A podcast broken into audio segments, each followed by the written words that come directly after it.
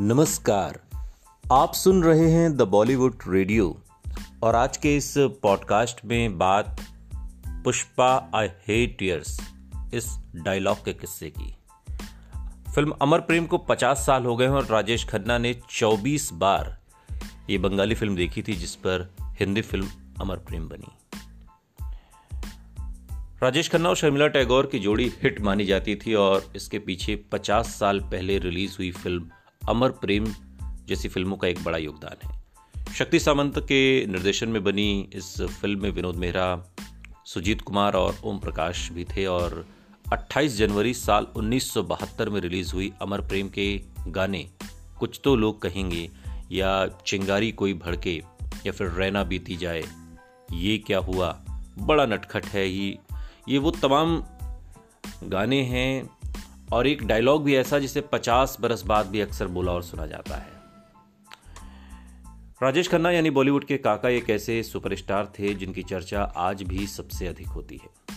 राजेश खन्ना को लेकर film industry के अंदर, बाहर, तमाम तरह के किस्से, कहानियाँ सुने सुनाए जाते हैं, लेकिन अपनी फ़िल्मों को लेकर वो कितने संजीदा थे, इसकी एक बानगी फ़िल्म अमर प्रेम के दौरान दिखी थी। अमर प्रेम फ़िल्म 1970 में बनी बंगाली फ़िल्म निशी पद्मा का हिंदी रीमेक थी। बंगाली फ़िल्म का डायरेक्शन अरविंद मुखर्जी ने किया था और निशी पद्मा विभूति भूषण बंदोपाध्याय की कहानी हिंगर कोचुरी पर बनी थी। अरविंद मुखर्जी ने हिंदी और बंगाली दोनों ही फ़िल्मों की स्क्रिप्ट लिखी थी। राजेश खन्ना को फ़िल्म में जब कास्ट किया गया तो अपनी फ़िल्म के किरदार के साथ इंसाफ करने के लिए उन्हें काफ़ी मेहनत करनी पड़ी। फ़िल्म में आनंद बाबू नामक किरदार राजेश खन्ना ने निभाया था और मीडिया रिपोर्ट्स की माने तो इस रोल को प्ले करने से पहले राजेश खन्ना ने एक दो बार नहीं, चौबीस बार निशी पद्मा देखी थी। लेकिन राजेश खन्ना की मेहनत का ही नतीजा कहिए कि इस फ़िल्म के 50 बरस बीत जाने के बाद भी सिने प्रेमी उसी शिद्दत से इस फ़िल्म को देखना पसंद करते हैं।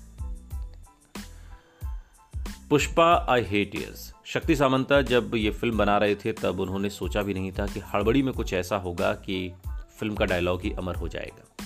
आज भी जब कोई प्रेमी अपनी प्रेमिका को रोते हुए देखता है और उसे हंसाना चाहता है तो राजेश खन्ना की फ़िल्म अमर प्रेम का वो मशहूर dialogue Pushpa I hate tears बोल आँसू पूछ देता है। तो चलिए आज आप, आपको इस पॉडकास्ट में बताते हैं कि डायलॉग बना आखिर कैसे। राजेश खन्ना के इस मशहूर डायलॉग के पीछे की कहानी बहुत दिलचस्प है।